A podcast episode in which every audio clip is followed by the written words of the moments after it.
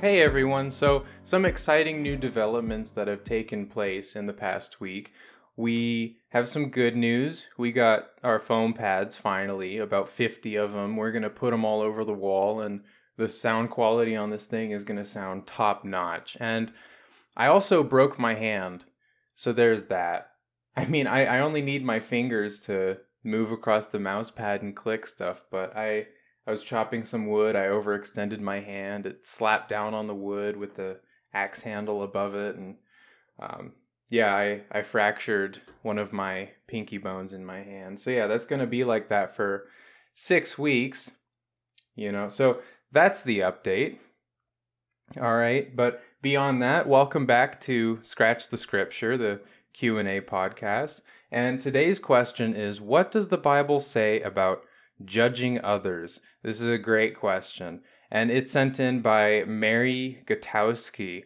And you you can actually send questions just like this one. You you just zip on over to our email and yeah, you guys can ask ask away. Ask away. And then it could become an episode like this. And if you if you want to ask more questions, you could always come to our Discord server, which you can check out the description. The link will be right there. And if you honestly are curious about what the Bible says about judging others, well, that's coming up very shortly.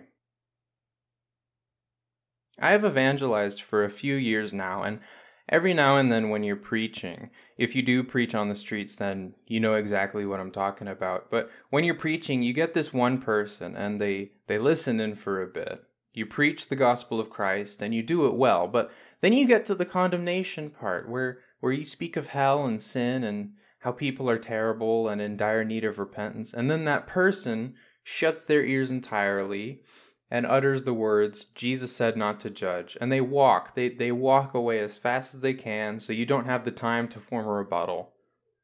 It's kind of frustrating. And if you've been there, you know exactly what I'm speaking of. And if if I were able to hook any of these people just long enough for them to listen, this episode would act as my rebuttal to that statement. And I would start off by saying that one of the most dangerous things you can do is willfully misunderstand scripture. Because if you if you take out its context, it can mean anything you want it to mean. They would be correct, though. Jesus did say, Do not judge. If we look at the book of Matthew, chapter 7, verse 1, he says, Do not judge, or you too will be judged. But this episode isn't over just yet. There, there's more to unpack here. This verse from the book of Matthew, chapter 7, verse 1, is used as a motto by lots of people in today's world, and it simply means you can't touch me. Right? No, no matter what you have to say, no matter how truthful it is, Jesus said, Don't judge me. So don't judge me. Right? And on its own, this verse is exactly what it says. But there is far more than just this verse in Matthew chapter 7. Right? Jesus is not telling us not to judge, he's telling us to be very careful with our judgments. Allow me to explain. Just a couple verses later, in, in Matthew chapter 7, it says, Why do you see the speck that is in your brother's eye, but do not notice the log that is in your own eye? Or how can you say to your brother, Let me take the speck out of your eye, when there is the log in your own eye? You hypocrite, first take the log out of your own eye, and then you will see clearly to take the speck out of your brother's eye. So, from this, we realize that this is actually addressing hypocritical judgment. Jesus wants you to take the speck out of your brother's eye. He wants you to judge, but he wants you to be cautious and self aware about your judgments. If you're doing the same thing that your brother is doing and shaming him for it, then that's hypocrisy and should should be frowned upon. You should you should take the log out of your own eye first before you judge others. The Bible also teaches us to discern right from wrong, and in order to do that, we need to judge. Continuing on in Matthew chapter 7. I'm going to use Matthew chapter 7 in here a lot. Uh, Jesus also says, Watch out for false prophets. By their fruit you will recognize them. Right? If we were not allowed to judge, then this verse would not make sense and would ultimately be a contradiction. Right? How are we to watch out for false prophets and recognize them if we were prohibited from judging? That's because we're not. Jesus is allowing us to make judgments in order for us to discern right from wrong. Judgment also has to exist if we live in an objectively true world, and the Bible constantly teaches that we do.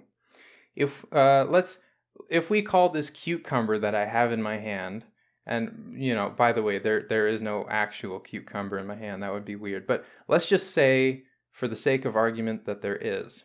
Right? If I call this cucumber in my hand a vegetable, I am making an objectively true statement. Right? But guess what? I'm guess what I'm also doing? I'm passing judgment on this cucumber.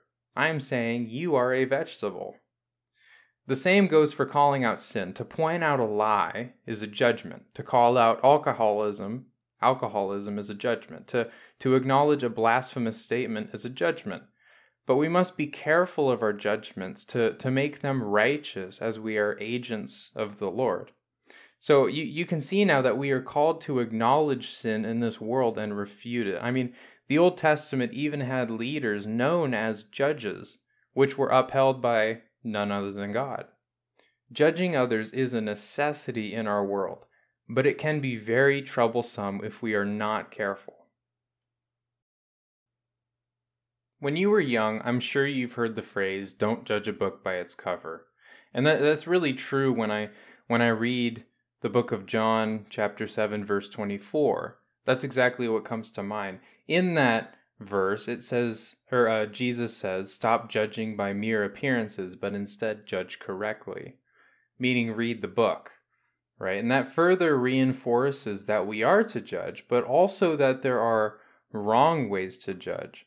Now, when I'm researching a certain topic or question, I, I like to read books and I read articles online. I try and piece all this stuff together. But when researching this particular question, I came across Got Questions Ministries, which was founded by uh, Shea Houdmann. I, I think I'm saying that name right. I really hope I am, but I'll leave a link to this article in the description. They were able to make a five point list of all the wrong types of judgment found throughout Scripture, which I thought was absolutely brilliant that you could just uh, put all the wrong types of judgment into this uh, pocket sized format. So let's get started. The, the first one, which we have touched on, is hypocritical judgment. When we call out the sin of others and we do that same sin ourselves, we have committed hypocritical judgment, and, jo- and, and God absolutely hates hypocrisy. The second is superficial judgment. Superficial meaning shallow or empty, like this kind of judgment has no purpose. It's just judging someone on their appearances or what they've heard via rumors or gossip. It's it's unfounded judgment, which is also unrighteous judgment and unnecessary judgment. And this type of judgment correlates with the third one, which is untrue judgment. The ninth commandment under the law of Moses clearly states that no one should bear false witness against their neighbor. Untrue judgment adds to gossip and slander, which are sinful in nature. Unforgiving judgment is the fourth one. And this is the kind of judgment that's fueled by anger and is unrelenting. God calls us to be merciful just as He is to us. In the book of Titus and Matthew, we are given clear instruction to uphold and display ourselves with grace, gentleness, and mercy. Now, the Pharisees are the prime example of how not to judge others because they showcased all of the aforementioned wrongful ways to judge, and especially this last one, which is self righteous judgment. The Pharisees were proud and self absorbed, only focusing on how they looked. This is known as the sin of pride. And given that it's a sin, God detests it. He wants us to be humble in how we view ourselves. And there you have it, folks. We are not to judge others if our reasons stem from these five categories of wrongful judgments. The Bible also tells us to judge righteously and with fair discernment. We are to confront sin and we are to speak the truth with love. We are to use judgment to convict unrepentant sinners in their wrongdoing in hopes of bringing them to Christ and we also place judgment on fellow Christians if they perform a sinful deed. We do this not to condemn them, but to reel them back to repentance. It is to be redemptive when we confront a professing Christian living in sin. No matter how we judge, it is always for the kingdom of God. It is, it is always to bring people to Him. So, for anyone holding up a banner that says Jesus said not to judge, I want to I want to inform you that you only have a piece of the puzzle. There is much more to the Bible than that one verse. So I, I, would encourage you to read more of Scripture to understand on a deeper and more meaningful level what Jesus is really saying. If you enjoyed what you've heard today, then go to anchor.fm slash scratch the scripture for more episodes. And feel free to shoot us a question at scratchthescripture at gmail.com for this series. Tune in next Sunday as we answer the question What does the Bible say about suicide?